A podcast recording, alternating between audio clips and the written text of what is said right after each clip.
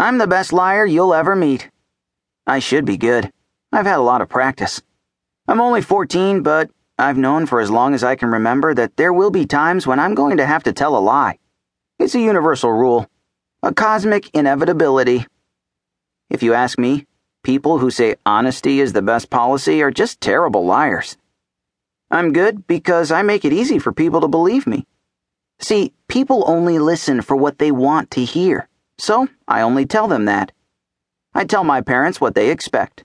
School went well and I had a good day. Yes, I did my homework. Dinner was great.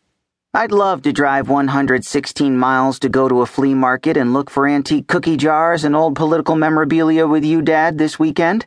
And no, I don't have any dirty dishes under my bed. I tell my friends versions of what they've already said to me. Yeah, the new girl is hot. Coach is psychotic to have us run suicides in gym. I'm not going to read the whole book either. The Cubs don't have decent relief pitching, but will probably clinch the division this year anyway. I tell my teachers what they want me to say. Yes, I understand the equation and how you solve it. I missed the foreshadowing until you pointed it out, but now it's as clear as day. I really do have to use the bathroom, and I don't just want to walk around the halls during class wasting my time. No, I didn't see who lobbed that apple across the cafeteria nearly taking out the lunch lady's eye. By the way, that apple missed her by a mile. Everyone knows Neil Walker throws like a girl. If you look at it from the right point of view, lying is just good manners. Lying is my second language, a habit, a way of life. It's gotten so that it's easier for me to lie than to tell the truth, because lying is all about common sense, not to mention self preservation. I don't think I'm good enough to be a lie detector test, but most of the time I've pretty much got everyone I know right where I want them. Lying makes my life, and let's face it, everyone else's too, so much better. So really, I lie for the greater good.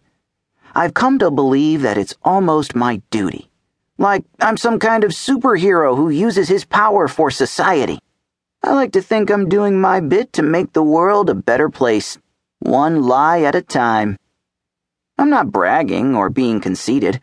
I'm just making what they call objective observations. Another observation is that I've never gotten in trouble for lying. Because I'm that good, I have a knack for knowing what needs to be said and done.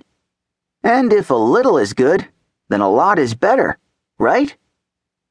I used to think like that before my life went from zero to crap in a week. Chapter 1 A Good Lie Furthers Your Agenda.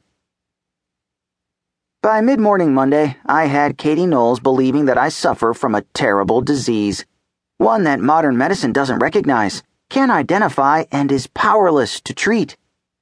I told her that I have chronic, degenerative, relapsing, remitting inflammobetajoitis, which doesn't exist. I called symptoms of mono, plantar warts, shingles, borderline personality disorder, and a bladder infection, as well as listing a bunch of side effects from some TV ads for drugs. Even for me, this was a whopper. But I had to come down with whatchamacallit so that I wouldn't have to team up with Katie for the Working with a Partner project in social studies this semester. Cannot deal with Katie. She's some sort of mechanized humanoid, made up of spare computer parts, all the leafy green vegetables that no one ever eats, and thesaurus pages. We're only in eighth grade, but everyone knows she's already picked out her first three college choices her probable major and potential minor, and the focus of her eventual graduate studies.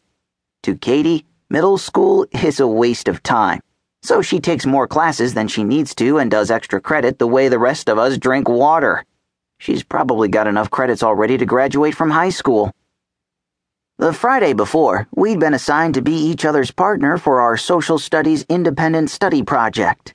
A 10 page paper and an oral presentation in which we would illuminate some aspect of our government relevant to today's young citizen. Thanks, Mr. Crosby. Way to narrow the scope. We wouldn't have class for the next week so that we could go to the library or the computer lab to work on our projects. This was going to teach us about independence and self determination.